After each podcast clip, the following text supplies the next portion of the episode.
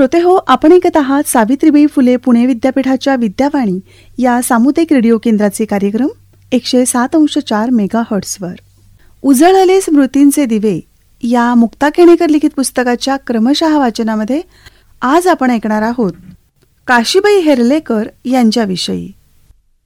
सावित्रीबाई फुले यांच्याबद्दल आपल्याला अपार आदर वाटतो. त्या तेव्हा होत्या म्हणून आम्ही आज आहोत. सावित्रीबाई फुले आनंदीबाई जोशी ताराबाई मोडक कमलाबाई हॉस्पेट अनुताई वाघ. किती नंदादी पुजळले नी आपलं शिकणं सोपं झालं.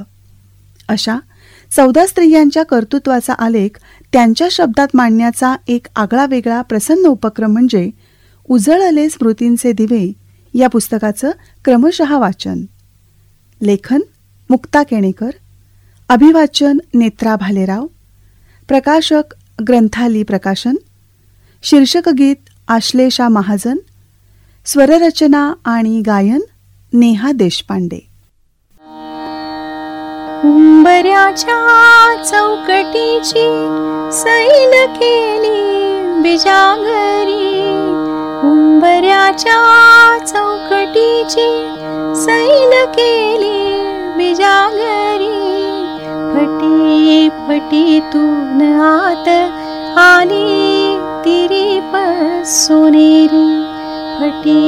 फटीतून आत आली तिरीप सोनेरी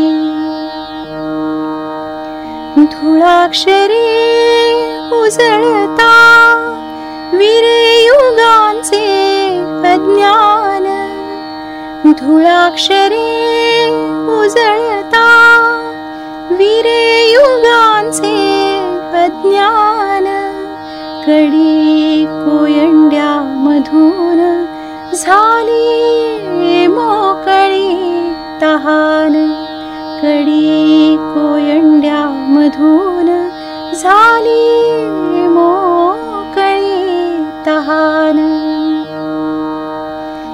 अङ्गण काट कुटे शेण धारा अङ्गण काट कुटे शेण धारा त्यास लघुन मडला ज्ञानक्रति पसारा. त्यास लघुन मांडला ज्ञान क्रांतीचा पसारा. अशा सावित्रींचे हात धरी स्वातंत्र्य समता. अशा सावित्रींचे हात धरी स्वातंत्र्य समता. स्मृती दिवे उजळती नव्या वाटावही वाटा स्मृती दिवे उजळती नव्या वाटावही वाटा. उंबऱ्याच्या चौकटीची सैल केली बिजागरी. उंबऱ्याच्या चौकटीची सैल केली बिजागरी फटीतून आत आली तिरीप सोनेरी.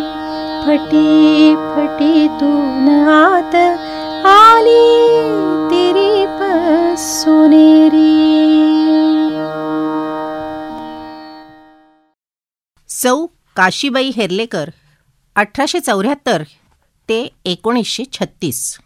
सुशिक्षित स्त्रीविषयी सर्व समाजात एक प्रकारची साशंकता आणि तिरस्काराची भावना स्पष्टपणे दिसत होती. अशा आणीबाणीच्या काळातही शिक्षणानं गौरव प्राप्त करून जुन्या काळातल्या उत्कृष्ट आदर्शाचं पालन करणारा स्त्रियांचा एक वर्ग होता. काशीबाई हेर्लेकर त्या वर्गाच्या प्रमुख प्रतिनिधी होत्या. त्यांनी स्त्री शिक्षणाला वाहून घेतलेलं होतं. लेखन आणि व्याख्यानातून त्यांनी सतत सामाजिक सुधारणेचंच कार्य केलं. सुशिक्षित स्त्रियांविषयी आदर निर्माण करण्याचं सामर्थ्य त्यांच्या शांत गंभीर आणि रुजू व्यक्तिमत्वात होतं. त्यांच्या सौजन्यशील स्वभावामुळं महाराष्ट्रातल्या अनेक व्यक्तींना त्यांच्याविषयी आपुलकी आणि आदर होता. त्या सेवानिवृत्त झाल्या. तेव्हा श्रीमंत सयाजीराव महाराज गायकवाड यांनी त्यांना सन्मानानं राजरत्न ही बहुमानाची पदवी दिली. कर्तृत्ववान काशीबाईंचं वैवाहिक जीवन म्हणजे केळीच्या कोमल पानानं काटेरी झाडाशी केलेली सलगी होती. तरीही वैयक्तिक दुःखाला मनातच ठेवून वाङ्मय आणि समाजसेवा यातच त्यांनी सुख शोधलं. हाच त्यांचा मोठेपणा होता. सौ काशीबाई हेर्लेकर माझ्या या हृदयात तुझविषयी सद्भाव जो वागतो तो अत्यादरयुक्त नम्र मी पायी तुला अर्पितो. अंगीकारून घे स्वसे समजुनी त्यालाच ओवाळणी. ठेवी लोभ सदा स्वबंधुवरी या नेच्छी दुजे याहुनी.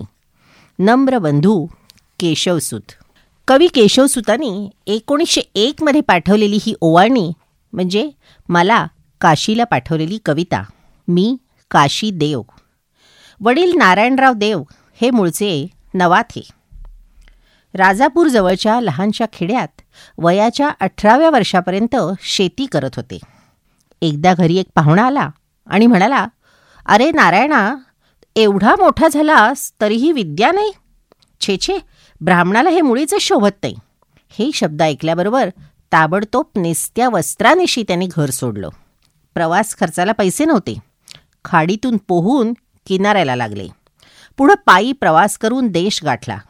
सहावीपर्यंत शिकून शाळा मास्तरची नोकरी मिळवली.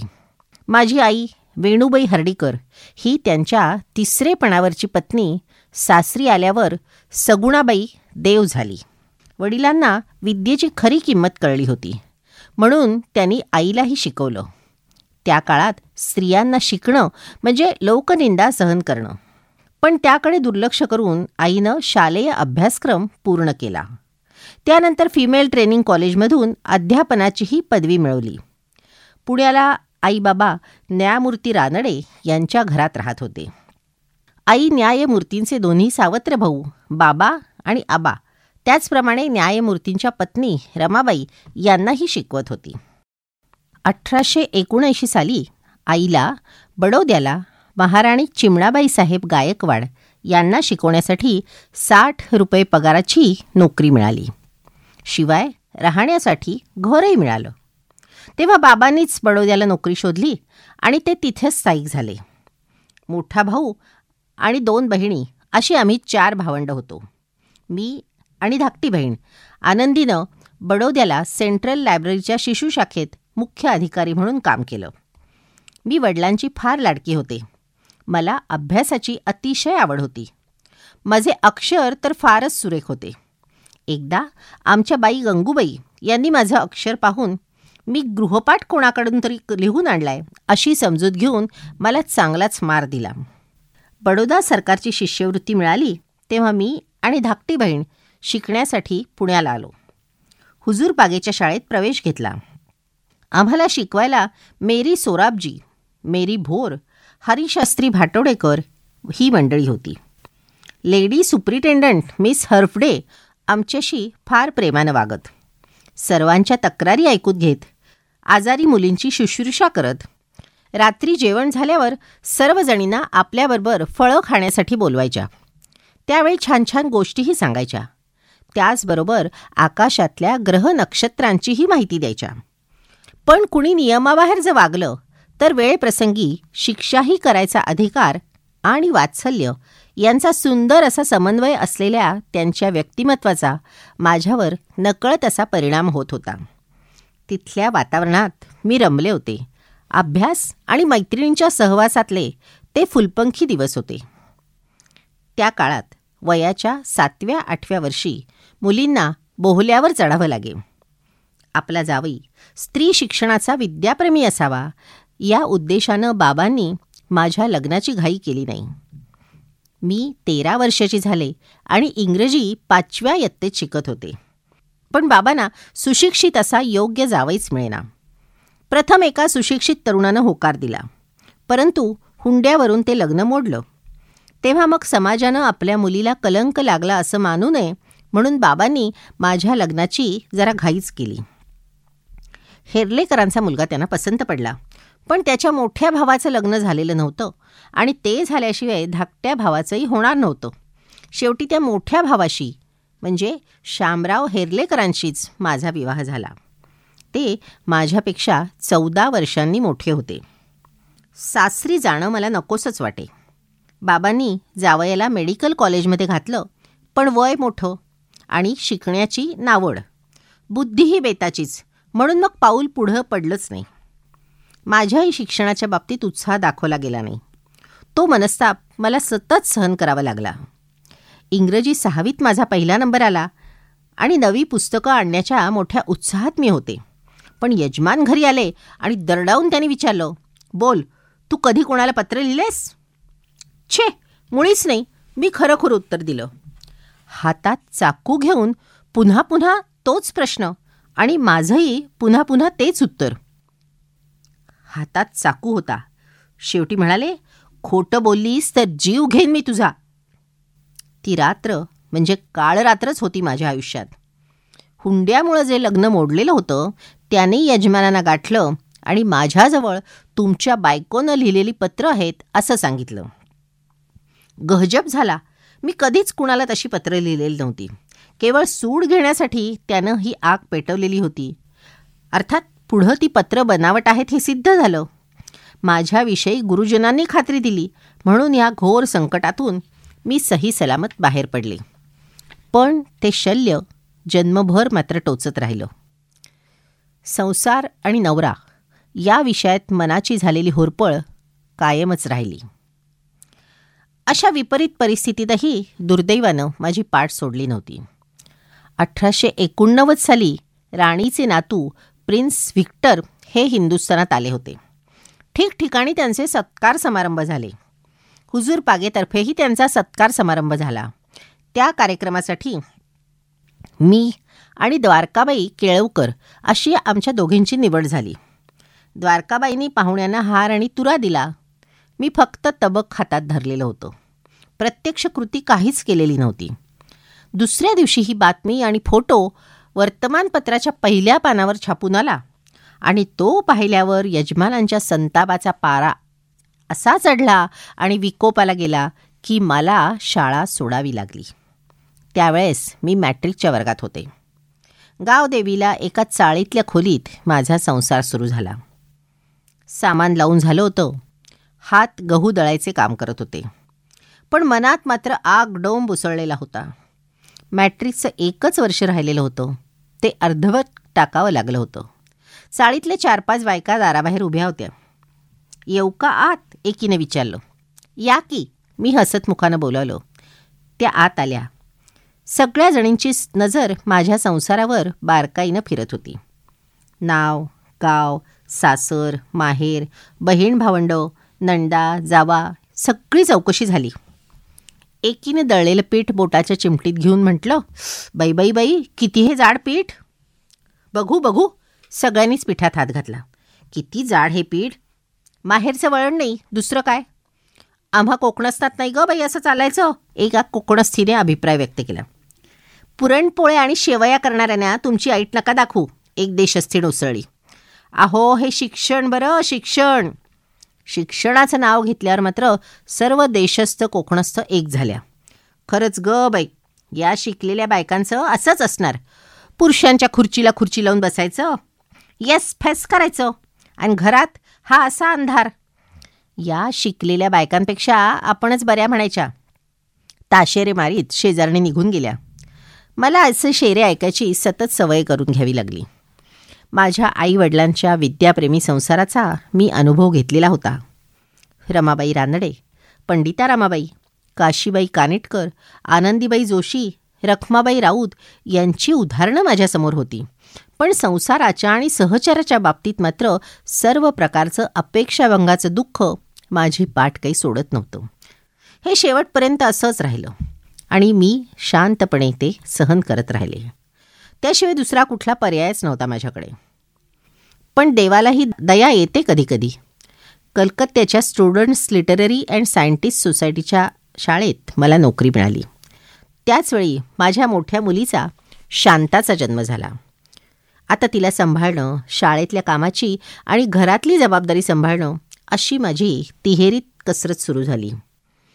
मासिक मनोरंजनाच्या दिवाळी अंकात सुवासिनी नावानं माझा पत्ररूप लेख प्रसिद्ध झाला. त्यात नकळत माझंच आयुष्य प्रतिबिंबित झालेलं होतं. काही दिवसांनी बडोद्याच्या प्राथमिक शाळेत मला नोकरी मिळाली. उत्तम शाळा चांगला शिक्षक वर्ग बडोद्यासारखं सुसंस्कृत गाव आणि आईवडिलांचं सान्निध्य या सगळ्या गोष्टी इतक्या छान जुळून आल्या की उन्हातून सावलीत आल्यावर जसं शांत वाटतं तसं मला वाटलं. नोकरी तशी ठीक चालली होती. पण मॅट्रिकची परीक्षा दिली नाही ही टोचणी मनात सतत होतीच. शिवाय ती परीक्षा दिलेली जर दुसरी कोणी मिळाली असती तर मग माझी ही नोकरी टिकली नसती. अठराशे चौऱ्याण्णवमध्ये माझी प्रकृती बिघडली. वैद्यकीय सल्ल्यामुळे विश्रांतीसाठी रजा घ्यावी लागली. या रजेत शिक्षण पुरं करायचंच असं मी मनाशी पक्क ठरवलं. श्यामरावांनाही माझ्या नोकरीची म्हणजे आर्थिक बाबतीत गरज समजली असावी. म्हणून मग मला परत पुण्याला हुजूरबागेत दाखल करण्यात आलं. तिथल्या वातावरणात अभ्यास तर उत्तम झालाच पण साहित्य गुणही प्रकट झाले. मिस हरफर्ड आणि मिस सोराबजी या माझ्या पूर्वीच्या शिक्षकांचंही प्रेम मला लाभलं. मनमोकळ्या स्वभावामुळे सर्वांची माझी गट्टी झाली आणि वसतिगृहात राहणाऱ्या नव्या जुन्या मैत्रिणींची स्वभाव वैशिष्ट्य त्यांच्या नावात गुंफून मी कविता केल्या. त्या सर्वांना आवडल्या. त्याचवेळी हरिभाऊ आपटे त्यांच्या करमणूक साप्ताहिकाने लेखन स्पर्धा जाहीर केली. त्यात नणंद भावजया या माझ्या लेखाला प्रथम क्रमांक मिळून चांदीचा करंडा बक्षीस मिळाला. मॅट्रिकच्या परीक्षेत उत्तम पेपर लिहिला म्हणून आगरकरांनी आवर्जून अभिनंदन केलं. परीक्षेत असं उत्तम यश मिळवून मी बडोद्याला परत गेले. पगारात दहा रुपये वाढ होऊन परत शाळेत रुजू झाले. एकोणीसशे तीस साली पेन्शन घेईपर्यंत कन्या शाळेची मुख्याध्यापिका म्हणून काम केलं. त्याचबरोबर शाळांच्या इन्स्पेक्ट्रेस आणि ट्रेनिंग कॉलेजच्या सुप्रिटेंडंट अशा दोन महत्त्वाच्या जबाबदाऱ्याही सांभाळल्या. काही दिवस शिरपूरच्या शेठ अगरवालांच्या अध्यापिका आणि मुधोळच्या राणीसाहेबांची कंपॅनियन म्हणून काम केलं. मनोरंजनाच्या लेखिका म्हणून मी काशीबाई हेर्लेकर याचप्रमाणे सुवासिनी या टोपण नावानंही लेखन केलं. कविता व गद्य असं दोन्ही प्रकारचं लेखन मी केलं. सयाजी विजय इंदुप्रकाश संजीवनी महाराष्ट्र महिला या सर्व मासिकात माझं लेखन प्रसिद्ध होत होतं. स्त्रियांसाठी मोक्षाचा मार्ग म्हणजे कर्तव्य पालन. पती मुलं समाज या सर्वांच्या बाबतीत नियत कर्तव्य पार पडली तर वेगळ्या मोक्षाची आवश्यकता स्त्रीला भासत नाही असे माझे विचार महाराष्ट्र महिला मासिकात मोक्षाचा मार्ग या शीर्षकाखाली मी व्यक्त केलेले होते. मुलांसाठी सृष्टीज्ञान वस्तुपरिचय करून देण्यासाठी मनोरंजक गाणी आणि बोधपर गोष्टीही लिहिल्या. हुजूर बागेत पूर्वी लेडी सुप्रिटेंडंट असलेल्या मेरी भोर बडोद्याला आल्या. तेव्हा आम्ही दोघींनी मिळून मुलांना उपयोगी पडतील असे पाठ तयार केले. एक होता मुलगा त्याला सापडला हुलगा. मनुतई मनुतई गेला होतात कुठे? अशी सोपी साधी गाणी मुलांना खूप आवडत. आणि तालासुरात टाळ्या वाजवत ती म्हणायला लागली की मलाही खूप आनंद वाटे. मुलीने गुणवती असावे. तिने उज्ज्वल कीर्ती मिळवावी. आणि कुळाचं भूषण व्हावं अशा अर्थाचा मुलीचा पाळणा मी लिहिला. सीतेविषयी माझ्या मनात जी भावना होती ती सीतेचा निरोप सीता विलाप सीता गीत यांच्यासारख्या अनेक कवितांमधून मी व्यक्त केली. मुंबईला प्रार्थना समाजाचा चाळीसावा वार्षिकोत्सव झाला. त्यातल्या आर्य महिला समाज संमेलनासाठी सुविचार करूया काही उन्नती दूर मग नाही असं एक गाणं तयार केलेलं होतं. जीवनात थोडी स्थिरता आली आहे असं वाटत असतानाच माझा दहा वर्षाचा मोठा मुलगा बाबू फटाके उडवत असताना झालेल्या स्फोटात त्याला अपघाती मरण आलं. आईसारखंच आपलं नाव वृत्तपत्रात छापून यावं असं त्याला नेहमी वाटायचं. त्याची ही इच्छा विपरीत रीतीनं आईच्या काळजातून बाहेर पडली. उगाच मन आस हे धरून राहिले बापुडे. सुकीर्ती सुखसंपदा वरील पुत्र हा की पुढे? परिमरण धावले त्वरित त्याप्रती न्यावया. कुमारपण संपले न पुरते जयाच्या वया. एक दिवस एक एक दिवसानं वर्ष पुढे जात होतं. पुत्रवियोगाचं दुःख मनात ठेवूनच माझी वाटचाल होत होती. अठराशे सतरा साली गृहव्यवस्था आणि पाककला ह्या विषयांवर माझे संसारातील गोष्टी हे पुस्तक मनोरंजनकार मित्राने प्रकाशित केले. त्याच्या पाच आवृत्त्या प्रकाशित झाल्या. अर्धांगानं अपंग झालेल्या पतीची सेवा शुश्रूषा मी ज्या मनोभावे केली त्याच भावनेने अडचणीत सापडलेल्या निराधार झालेल्या लेकी सुनानाही आधार दिला. सासरचे हाल सोसा नाहीतर मरा असा तो काळ होता. तानीबाई केकडे हिच्या आजोळी खूप संपत्ती होती. त्या लोभानं सासरच्या लोकांनी तिचा खूप छळ केला. मला हे कळल्यावर मी तिच्या पाठीशी खंबीरपणे उभी राहिले. तिचे हाल थांबवले. तिला कायदेशीर घटस्फोट मिळवून दिला आणि तिच्या पसंतीनं तिचं लग्नही करून दिलं. शक्य होईल तेवढं लेखन मी केलं. अनेक ठिकाणी व्याख्यानातून माझे विचार स्पष्टपणे पण रुजू भाषेत मांडण्याचा माझा प्रयत्न असे माझं भाषण ऐकून सयाजी महाराजांनी रौप्य करंडक देऊन माझा गौरव केला. मुंबईच्या हेमंत व्याख्यानमालेत स्त्रियांचे स्वाभाविक गुण या विषयावर बोलताना स्त्रियांना देवी म्हणताना पुरुष स्वतःमध्ये देवत्व प्रकट करण्याचा कधी विचार करतात का? असा प्रश्न विचारला. बडोद्याच्या सहविचारिणी सभेच्या व्याख्यानमालेत स्त्रियांच्या अंगच्या अनुकरणीय गोष्टी या विषयावर मी माझे विचार मांडले. माझं ते संपूर्ण भाषण नवयुग मासिकानं आवर्जून प्रसिद्ध केलं. स्त्रियांना हक्क देण्यासाठी सरकार कशाला हवे? स्त्रियांनीच ते झगडून मिळवलं पाहिजे असं स्पष्टपणे मुंबईत भरलेल्या सामाजिक परिषदेच्या बैठकीत म्हटलं. तरुण स्त्री पुरुषांना संतती नियमन या विषयावर परिचय होणं आवश्यक आहे असं माझं मत होतं. म्हणून मग रधो कर्वे यांच्या संतती नियमन आचार व विचार या पुस्तकाविषयी त्यांना आभारपत्र लिहिलं.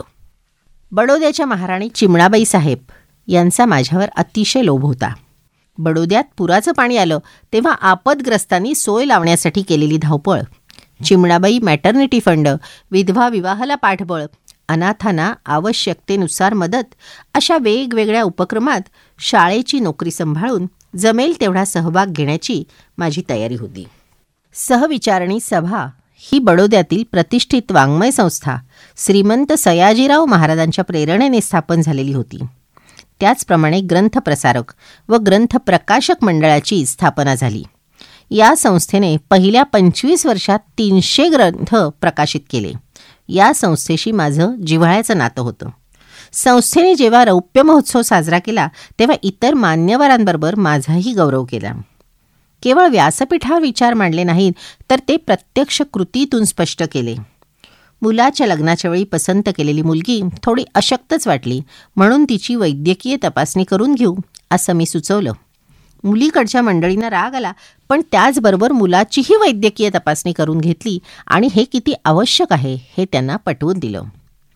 एकोणीसशे तीस साली शाळेच्या नोकरीतून मी निवृत्त झाले. रियासतकार देसाई. सर टी माधवरावांच्या सुनबाई कमळाबाई मुधोळच्या राणीसाहेब काशीबाई देवधर केरळ कोकिळकार आठवले धनुर्धारी टिकेकर राजकवी चंद्रशेखर ही सर्व स्नेही मंडळी मला दिलासा देणारी होती. वैयक्तिक आयुष्य मात्र फारसं सुखावह झालं नाही. थोरला मुलगा अकाली मरण पावला. धाकटा मुलगा जेमतेम मॅट्रिकपर्यंत शिकला आणि टायपिस्ट म्हणून नोकरी करू लागला. थोरल्या मुलीनं म्हणजे शांतानं भावाच्या संसाराला सर्व दृष्टीने मदत केली आणि ती करता यावी म्हणून तिनं निवृत्तीनंतरही हैदराबादला नोकरी केली. सर्व आशा माझ्या या दोन्ही मुलींवरच होत्या. त्यांनी उत्तम शिक्षण घ्यावं. स्त्री शिक्षणाची उत्तम फळं त्यांना मिळावीत. स्त्री पुरुष भेटी पलीकडची समानता त्यांनी अनुभवावी असं मला वाटत होतं.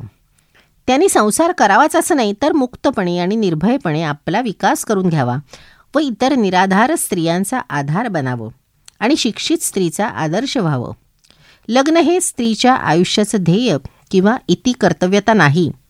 विवाहाला पर्याय असू शकतो हा विचार मुलींना वाढवताना माझ्या मनात होता. पण त्या बाबतीत मात्र मला यश आलं नाही. मोठी मुलगी शांता बुद्धिमान होती पण तिच्यात विचारांची स्थिरता नव्हती. तिने समवयस्क मित्रांच्या सहवासाचा अनुभव घेतला. प्रेमाचे खेळ केले प्रयोग केले आणि शेवटी कशाळकर नावाच्या सोनार तरुणाशी आंतरजातीय लग्न केलं. आणि तेही टिकलं नाही. त्यानंतर समाजसेवेत मन गुंतवण्याचा प्रयत्न करत दुःखाचे दिवस काढले. शेवटी मी तिच्याजवळच राहिले. धाकटी मुलगी गीता. तिला आम्ही पिलू म्हणत होतो. आधी अविवाहित राहण्याचं तिने ठरवलं.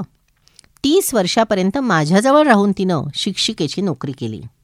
त्यानंतर रविकिरण मंडळातली श्री बा रानडे यांच्याशी विवाह केला. बडोद्यात सारख्या प्रगतप्रिय संस्थानात राहिल्यामुळे मला थोडंफार काम करता आलं. श्रीमंत सयाजीराव महाराज आणि चिमणाबाई राणीसाहेबांचा मला मोठा आधार होता. जमेल तशी धडपडत राहिले. स्वतःला सहन कराव्या लागलेल्या यातनांमुळे परदुःख शीतल वाटत नव्हतं. म्हणूनच लेखन आणि समाजसेवा यातच शेवटपर्यंत सुख मानत राहिले.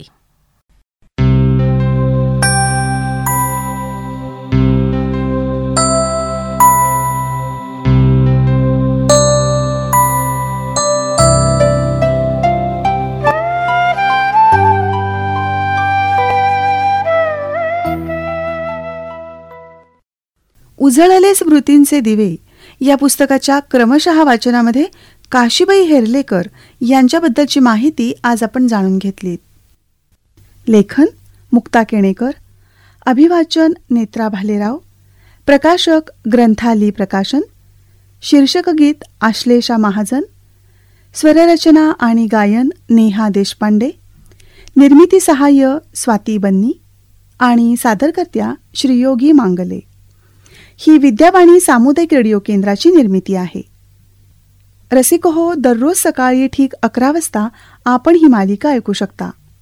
तेव्हा ऐकत रहा विद्यावाणी सामुदायिक रेडिओ एकशे सात अंश चार मेगाहर्ट्स